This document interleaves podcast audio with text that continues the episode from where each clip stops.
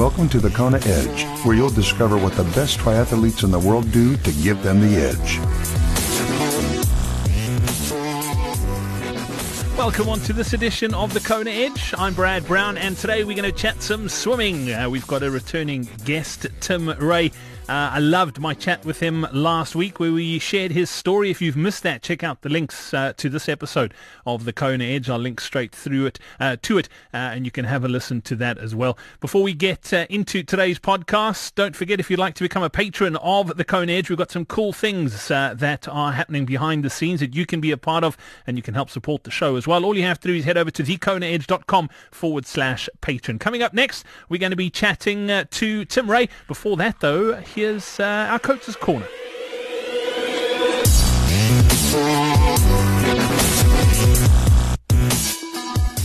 It's time for today's Coach's Corner. If you're looking for a coach, we've got access to some of the best in the world. So all you have to do is head over to thekonaedge.com forward slash coaching. Uh, that's C-O-A-C-H-I-N-G.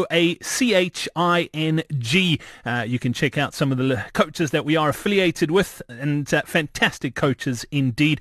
If you are a coach and you'd like to get affiliated with the Kona Edge, all you have to do is head over to that same page. It's thekonaedge.com forward slash coaching.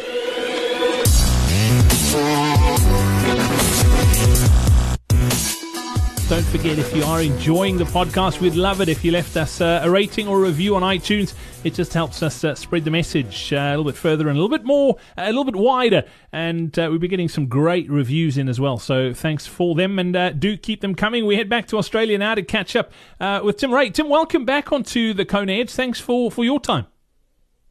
Thanks, Brad. Thanks for having me back on. It's, it's good to catch up for another chat. Tim, you had a bit of an unfair advantage coming into uh, triathlon. You mentioned in our first chat that your mom was uh, a pretty good swimmer in, uh, in, in her own right. It must be in the genes. You you took the sport up really really young, and uh, I don't want to say you haven't had to work as hard, but I guess it's like learning to ride a bicycle. The sooner you do it, the, the more natural it becomes, and it's pretty much the same for swimming. Yeah, I mean, it's one thing I'm definitely grateful of. Um, and again, not sure how early, but I knew mum had us in the pool very, very early on, and it's something that I guess as I've grown up, I've cherished. I mean, being able to go to the beach and swim, swim competitively at school, and and then sort of when I signed up to start racing, I mean it. I mean, somewhat I'll say it did come back naturally to me, and um, I think for a little while there, I did take, I did take advantage of that, and I could get out in a good enough position. Um, never where I wanted to be, but for how much training I was doing, it was sort of it was there. Um, and it probably wasn't until the start of last year where I was sick of coming out just behind the front pack guys in age group racing specifically, and, really having to to get to work on the bike and chase them down. Um, and I managed to have a couple of races where I actually came out right at the front. And it just changed my whole race tactic, and I was able to then dictate the race the way I wanted, and to really go out and I guess make some guys hurt on the bike and see what they had, and um, yeah, it just changed the whole race dynamic of racing the way I wanted, as opposed to racing the way other guys made me race, and it's it's something I haven't fallen on now, and I mean.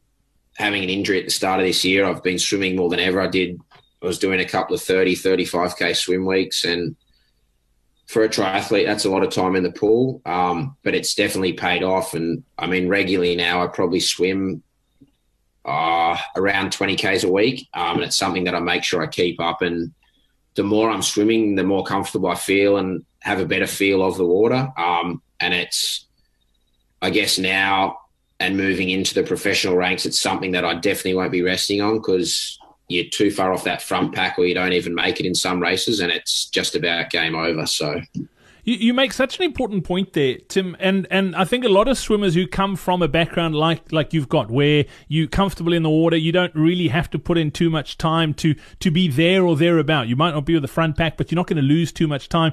And they tend to go, you know what, that's good enough. So it's, it's almost good stopping you becoming great. And and, and that's I think that's a, a very valid point. That sometimes you know what, you still need, even though it is uh, something that comes easy to you, you still need to work really hard at it if you want to get good at it yeah, I mean it's it's like everything. You can you can be happy with where you're at, and you can rest on that. I mean, you might be happy riding a certain time or a certain wattage on the bike, and if you're happy with that, then you know you know what you got to do to to keep at that level. But I guess I've always wanted more, and I've wanted to swim better, and changing the race. And I guess early on, someone said to me that, and it was something which I still believe highly today that you can't win the race on the swim, but you can definitely lose it. And I think that's highlighted, especially in 70.3 racing, where, you know, the way these guys who are coming from ITU and the top level athletes, the times they're churning out now, and they really have no weakness across the board. Um, if you're not in the mix out of the water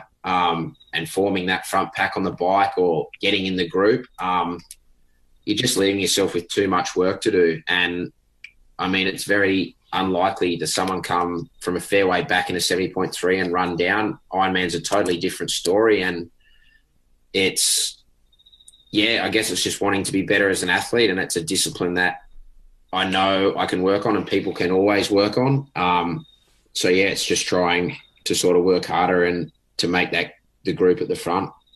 What are some of the things you've done in the water over the years that you think have, have really sort of moved the needle and improved your swim?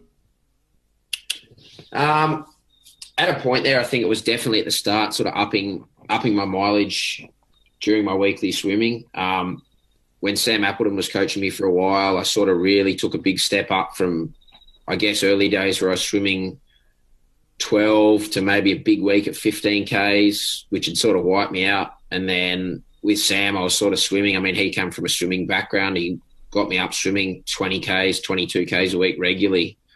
And that for a block of time really helped. Um, and then, and yeah, just settled on that. And longer swims were coming, becoming more comfortable. I remember starting and you'd get a 5K swim set, and it was like by the end of it, I hope I'm not drowning. It was more just trying to stay afloat. But yeah, I've noticed the progression in the length of swims and then sort of interval sets and watching times come down. And it's it's really just working hard at it, working on your technique, getting the miles in, and spending the time. And I know a lot of people don't treat it with the same respect as they might their bike or their run, and you know they focus so hard on running, getting their one k reps back, or you know working on a specific power output for the bike, but if you're never going to be in a position to be able to use that to your advantage, then I was always sort of like, well, it's kind of a waste. So it's sort of just got me thinking differently towards an approach to look at the racing. And I guess it starts with the swim. So you've got to get it right and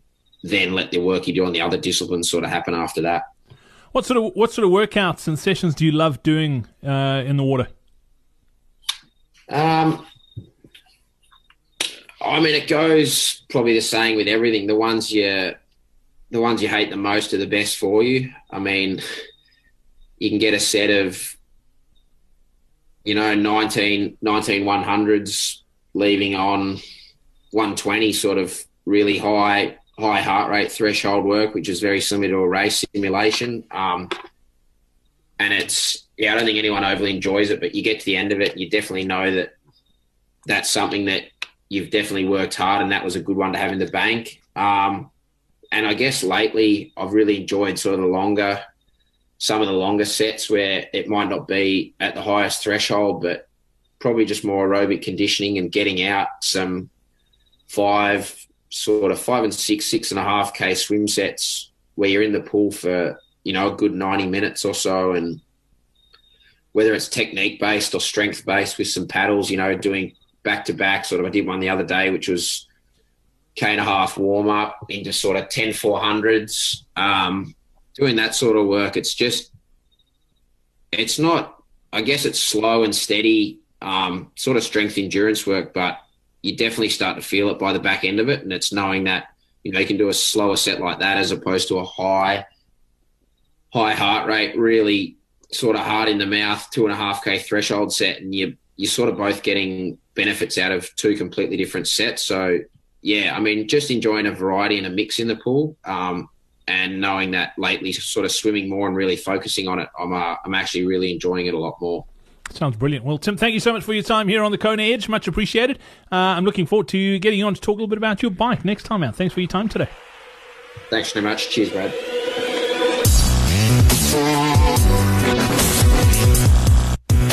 Well, I hope you got some nuggets out there, and I just wanted to uh, to say thank you very much uh, to uh, It is Ian Ossip from South Africa uh, for leaving us an iTunes uh, rating and review on uh, the iTunes. And he says uh, a great source of good tips and lessons to help aspiring triathletes in their quest to get to Kona. Thank you so much uh, for that, Ian. Much appreciated. And don't forget, you can leave yours too. All you have to do is head over to uh, the iTunes, search for the Kona Edge, and yeah, it takes a couple of minutes, 30 seconds, and you can do that. And it really helps us grow the numbers of the podcast. Really do appreciate it. And if you could, We'd uh, love you long time, as they say in the classics. Thanks so much for joining me today. Look forward to catching up again tomorrow. Cheers.